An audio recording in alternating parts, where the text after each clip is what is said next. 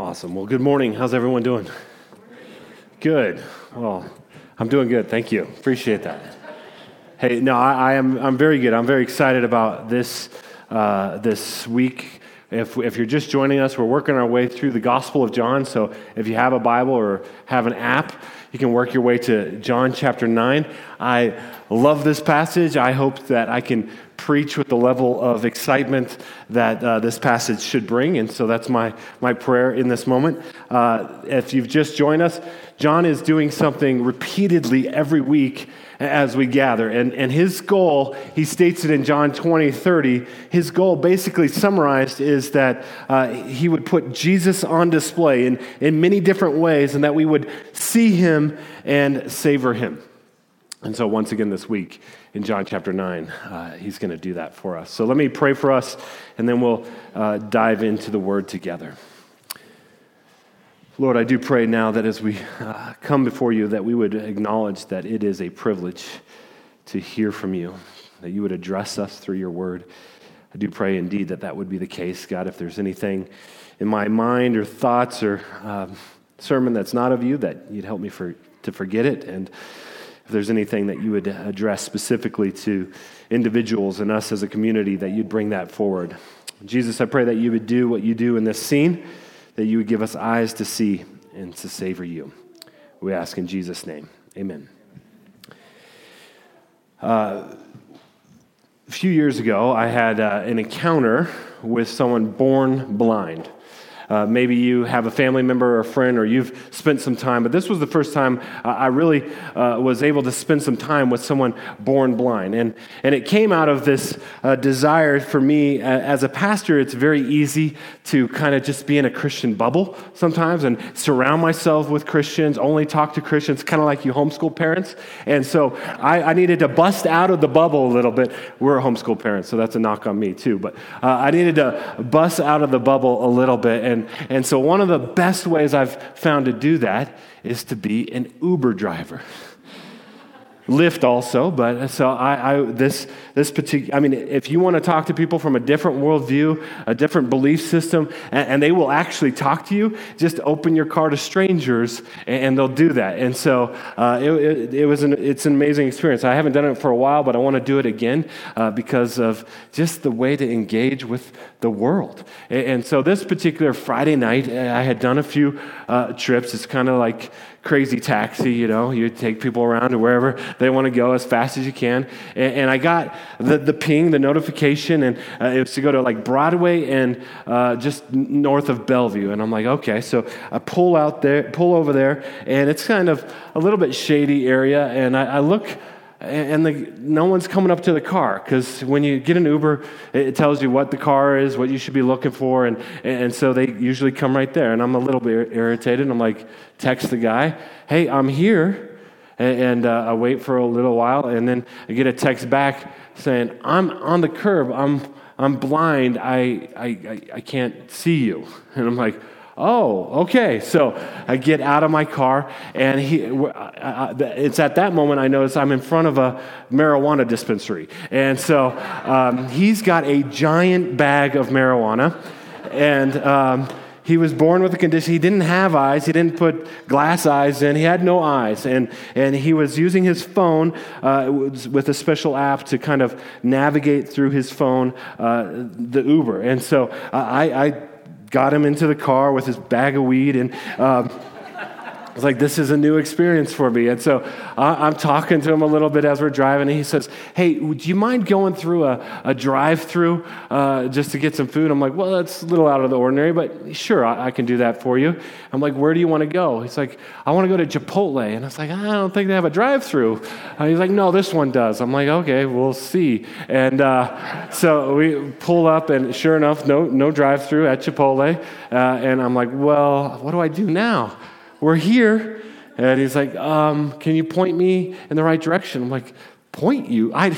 Um, He's like, actually, can you just go in there with me? I'm like, okay. So get out, um, uh, take him by the arm, lock my car because it's got a giant bag of weed on, in the, the back. I'm like, this is not right. So I'm walking him through. It's loud, it's busy, it's a Friday night, and they're, uh, they're, they're, like trying to communicate with him, and, and I can tell he's not getting it. So I'm like, they want to know if you want rice and beans. And I'm like walking him through the whole thing and walk him back to the car. Eventually, get him in the car, get to his apartment. He's like, just point me in the right direction. I'm like, well, I've pulled right in front of the steps, so it's just right out your door. And he's like, oh, I can handle it from here.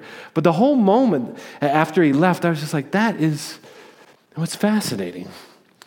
Uh, it was enlightening in a sense for me that, that uh, just to see what would it be like to live your life in complete and total darkness to see that that's just what you, you, you, deal with every moment of every day, and, and how you need the, the kindness and help of strangers to kind of navigate uh, through life, and, and um, how we were also made to see.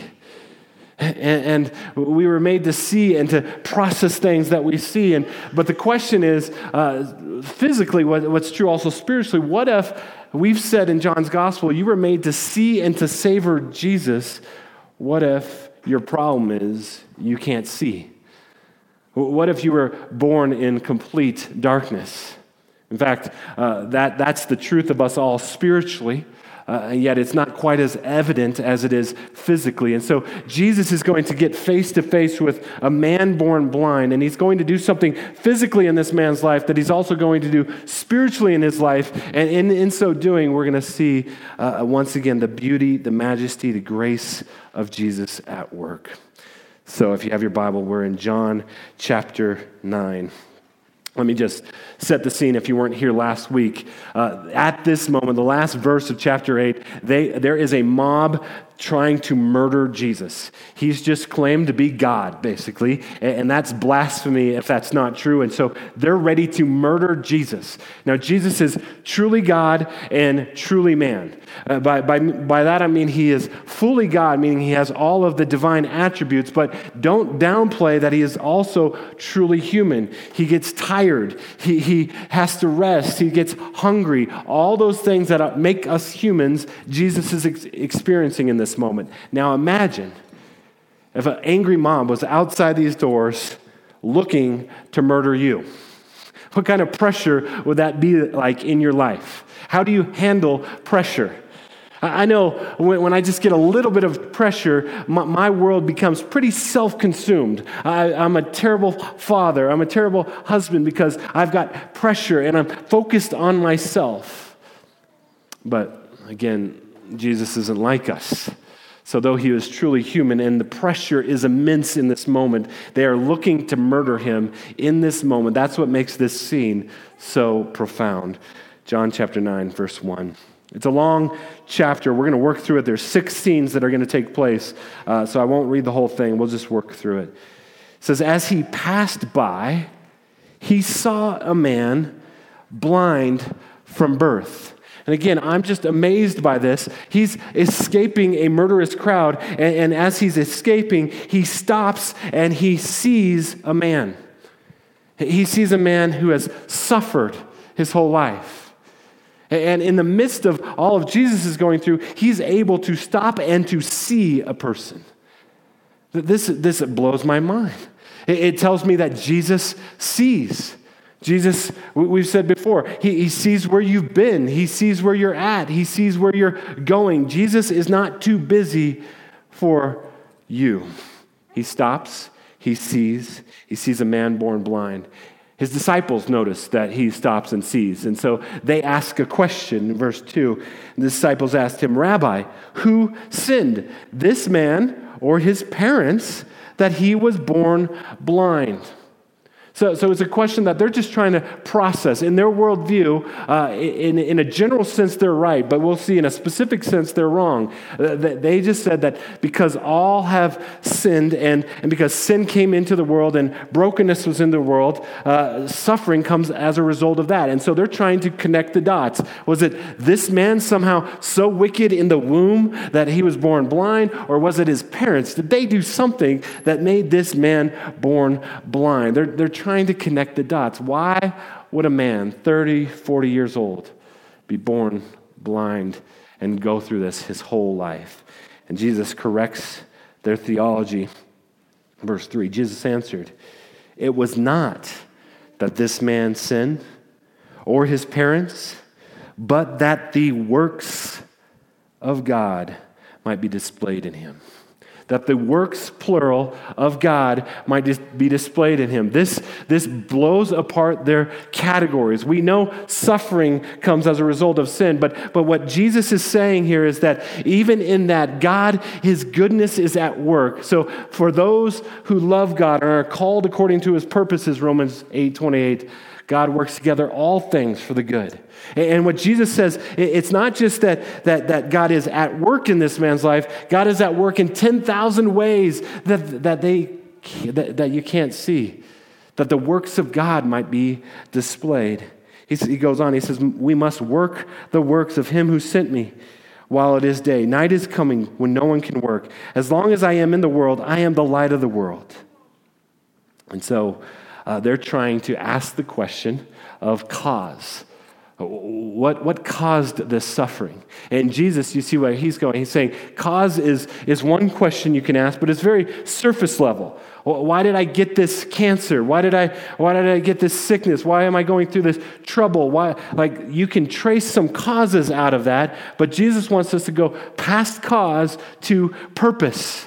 And when, when you get down into purpose, some amazing things start to happen. So I think of, uh, I think of my mother. She died five years ago, five and a half years ago. Is that right, Amy? Yeah. So she died of ALS, Lou Gehrig's disease, uh, terrible, terrible disease. Um, and when she was diagnosed three years before that, she died at 60 years old. When she was diagnosed, the first questions you ask is cause questions. Well, what caused this? Was it my diet? Was it my exercise? What, like trying to make sense of, of what is essentially a death sentence. What was the cause of this? And as the doctors got involved and they said, Well, your dad died, my grandfather died of ALS just a few years before that, they said, We, we think the cause is genetic. You have the very rare form uh, of genetic ALS. That means Mark, that means Amy, that means our kids. You, you have a 50% chance of, of getting this awful disease. That's the cause. But if you just stay at the cause, then you, that just uh, leads to bitterness and over the next three years of my mom's life, uh, she, as, as, her body got weaker and as the eyes of her body got dimmer, purpose started coming up out of that. And in those three years, uh, the, the purposes of God were more evident in her life than the previous 57 years combined. And towards the end, as she knew uh, that it was the end, she had a, a, a conversation with me. She said, You know, Mark, if uh, I wouldn't change anything. Now, that's crazy to think about. I wouldn't change anything. I wouldn't change this wheelchair I'm in. I wouldn't change uh, this broken down body. In, in her clearest moments, she knew that there was purpose to the suffering, that God was working things out in her life so that she could see and savor Him. And now, forever and ever, she's got a, a better, deeper relationship with Him in eternity.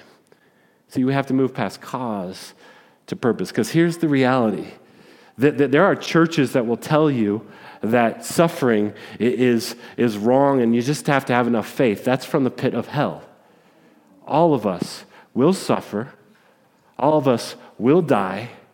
And if you have some clown theology that says your faith isn't strong enough, you are totally going to miss the works of God that Jesus is trying to work out in your life. And so Jesus is drawing them deeper.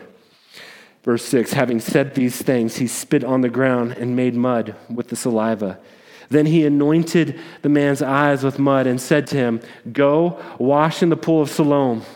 So he went and washed and came back seeing. Okay, no one's jaws dropped. Um, you're like, yeah, that's what Jesus does. Either now, now there's two things going on here. Either you don't believe the story, or you're so familiar with the story that you miss the amazingness of the story. That's part of our problem if you've been a Christian more than a year it, to, to kind of just kind of say, yeah, yeah, that's what Jesus does. No, this is a miracle. It's not an ordinary. It doesn't happen every day. This, this the passage is going to show us that this is the first time in history that this has ever happened. A man born blind can see again. So we say often, you can't read the Bible like the newspaper. You have to ask God to, to help you enter into the story. You have to ask God. You have to use your spirit empowered imagination. So, so let's do that for a moment. Imagine you were born blind, and all you know is darkness. You've never seen a rainbow, you've never seen the blue sky, You've never seen the sun rise or the sun set. You've never seen the smile of a baby. You don't know what your hands look like. You don't know anything but complete and total darkness. Put yourself in that circumstance. For 20, 30, 40 years, darkness. Darkness. And every day they lead you by the hand through the city and they sit you down in the against the wall in the temple, and your whole life is to cry out, alms for the poor, alms for the poor. And your prayer is that maybe one or two would throw you a couple nickels. And the crowds will shuffle by, and you'll hear their feet shuffling, and, and you know they're going to worship God. And then they'll, they'll come out of the worship of, of the God of the universe, and they'll pass you by. And every now and again, maybe they'll throw you a scrap of bread. And so you pray, alms for the poor, alms for the poor. And every now and again, someone will uh, be a, a, rabbi and he'll bring his disciples and they'll ask the question who sinned, this man or his parents? And you've heard all the answers. You've heard them wax eloquent. And so you don't really pay attention, but you just hope maybe at the end of their conversation they'll throw you some coin. But usually they don't. So you pray, alms for the poor, alms for the poor hoping to eke out an existence. And then one day, another rabbi comes by and he stops, and his disciples say, Who sinned? This man or his parents?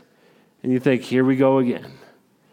But then the, the rabbi says something that you've never heard before, and it, it makes you uh, listen more intently. He says, It's not that this man sinned or his parents, but that the works of God might be displayed what does that mean?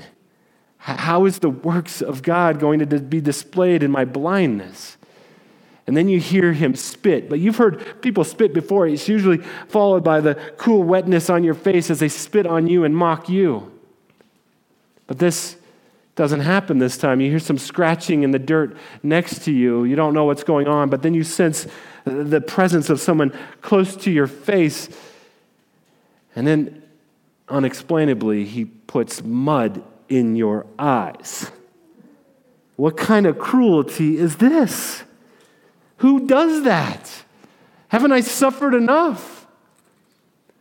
But then you hear mercy and compassion in his voice, and he says, Get up, go to the pool and wash yourself. And you say, I don't know what's going on. And so, so you get up and, and, you try to make your way to the, the, the pool and you, have kind of made a mental map of the city but you just hope no one's laying down as you as you walk towards the pool and you're, you're thinking what was that all about? And, and you step down into the water and you begin to wash your face and, and, and just wonder what's going on. And just out of habit you open your eyes but this time it, it's it's pain. It, it's it's light and you're like what in the world? And all of a sudden you realize what's happened in that moment and you're like Shut up.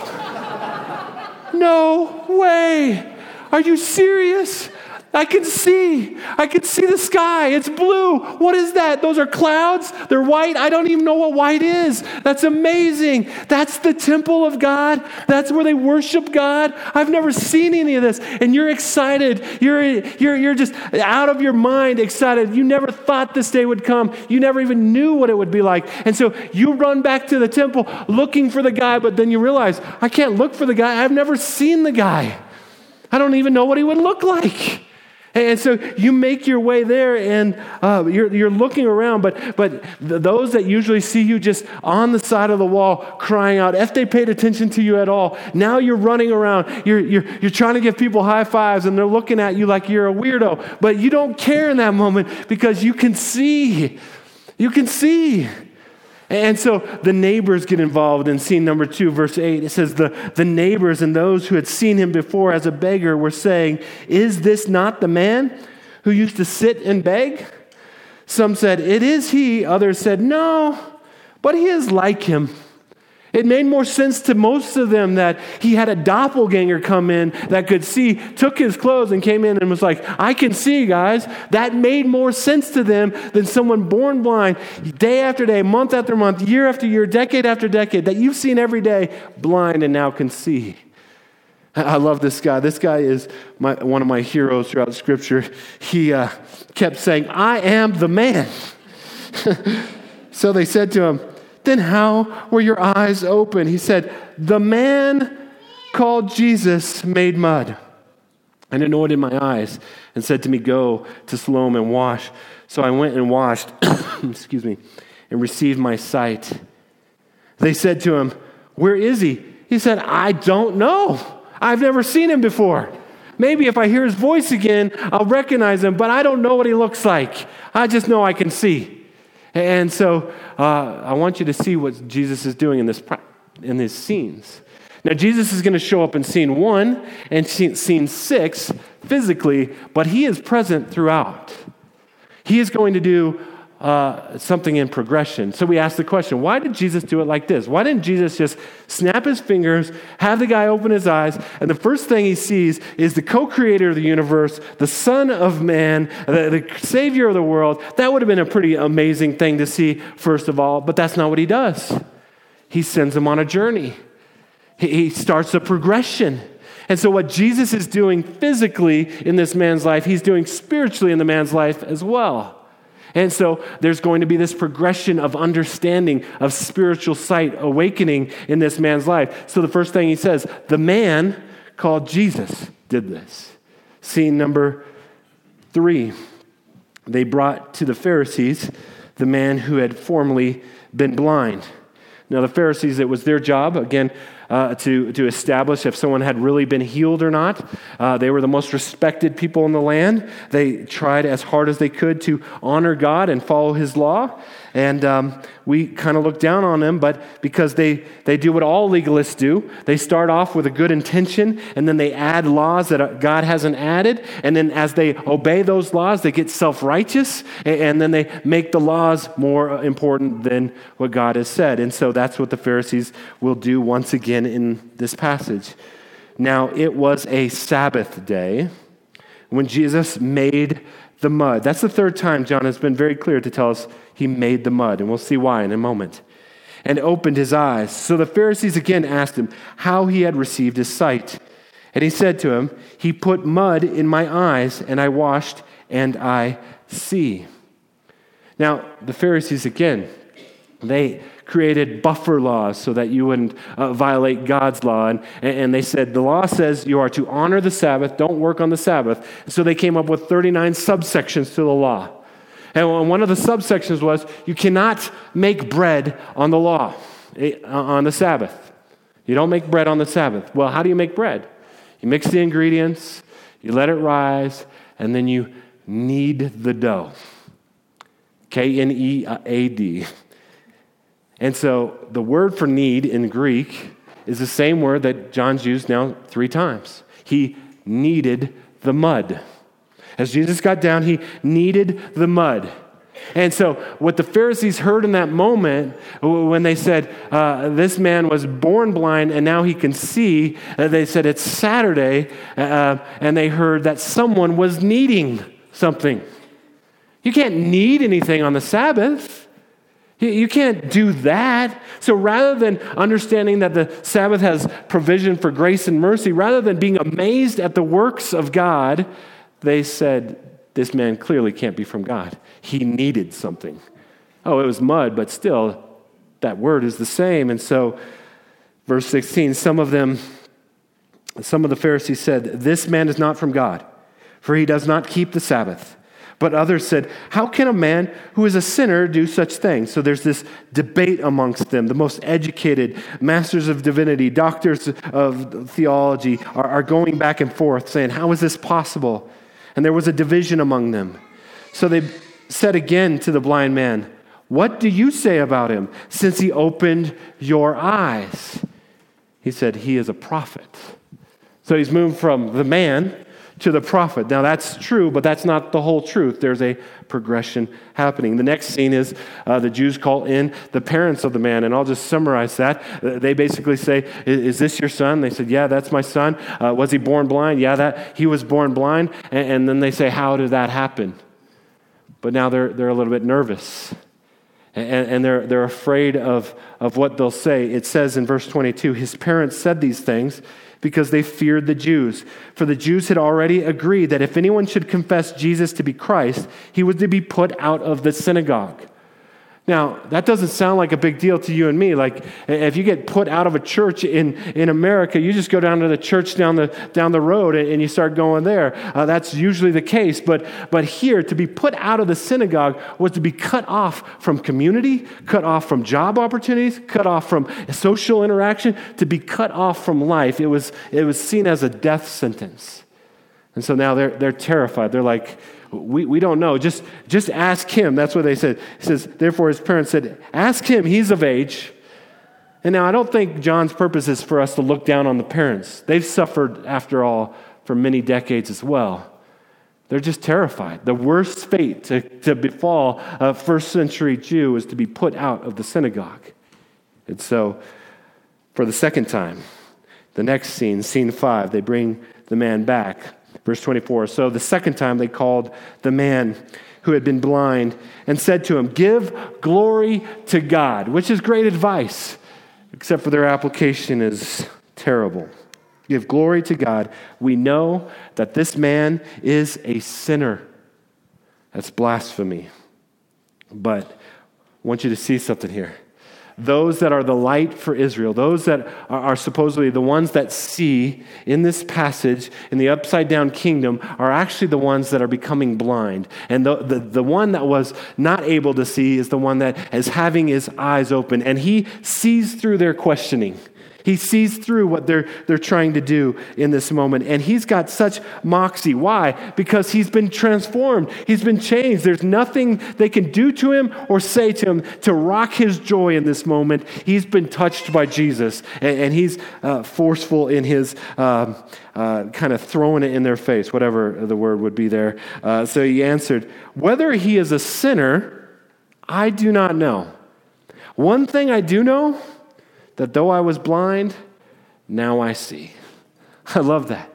They, they have no argument against that. It's like, look, I don't know what your beef is with this guy, but I, came to the temple again this morning to beg, and now I, I, can see. And I can see your faces, and I'm not that impressed. And so he's just.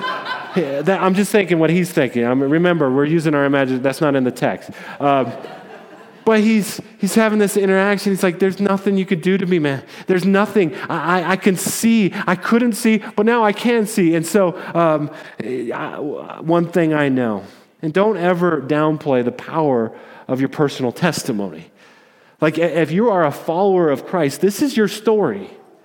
You, you have a story to tell. It may be a dramatic story, it may be a progression story, but, but there was a time that, that you were blind and, and now you can see. And, and he is bold about telling his story of God's work in his life. They said to him, What did he do to you? I mean, he's already told them. How did he open your eyes? He answered them, I have already told, told you already, and you would not listen. Why do you want to hear it again? And then I love his moxie. Do you want to become his disciple? he knows what he's doing. This, this makes them angry. Uh, they're gnashing their teeth. Verse 28 and they reviled him, saying, You are his disciple, but we are disciples of Moses. We've already seen in John's gospel, if they were truly John, disciples of Moses, John 5, that then they would see Jesus. So they're claiming Moses, but they don't really know Moses. Verse 29 We know that God has spoken to Moses, but as for this man, we do not know where he comes from. The man answered, Why, this is an amazing thing. You do not know where he comes from, and yet he opened my eyes. We know that God does not listen to sinners, but if anyone is a worshiper of God and does his will, God listens to him. Never since the world began has it been heard that anyone opened the eyes of a man born blind. So he's not just giving his personal testimony, as powerful as that is, he's giving evidence. He's pointing to the theology and nature of God. Verse 33 If this man were not from God, he could do nothing. So he was a man, he was a prophet, and now he's from God. His eyes are opening while their eyes are getting dimmer and dimmer. Verse 34 They answered him, You were born in utter sin, and you would teach us? You see what they're doing?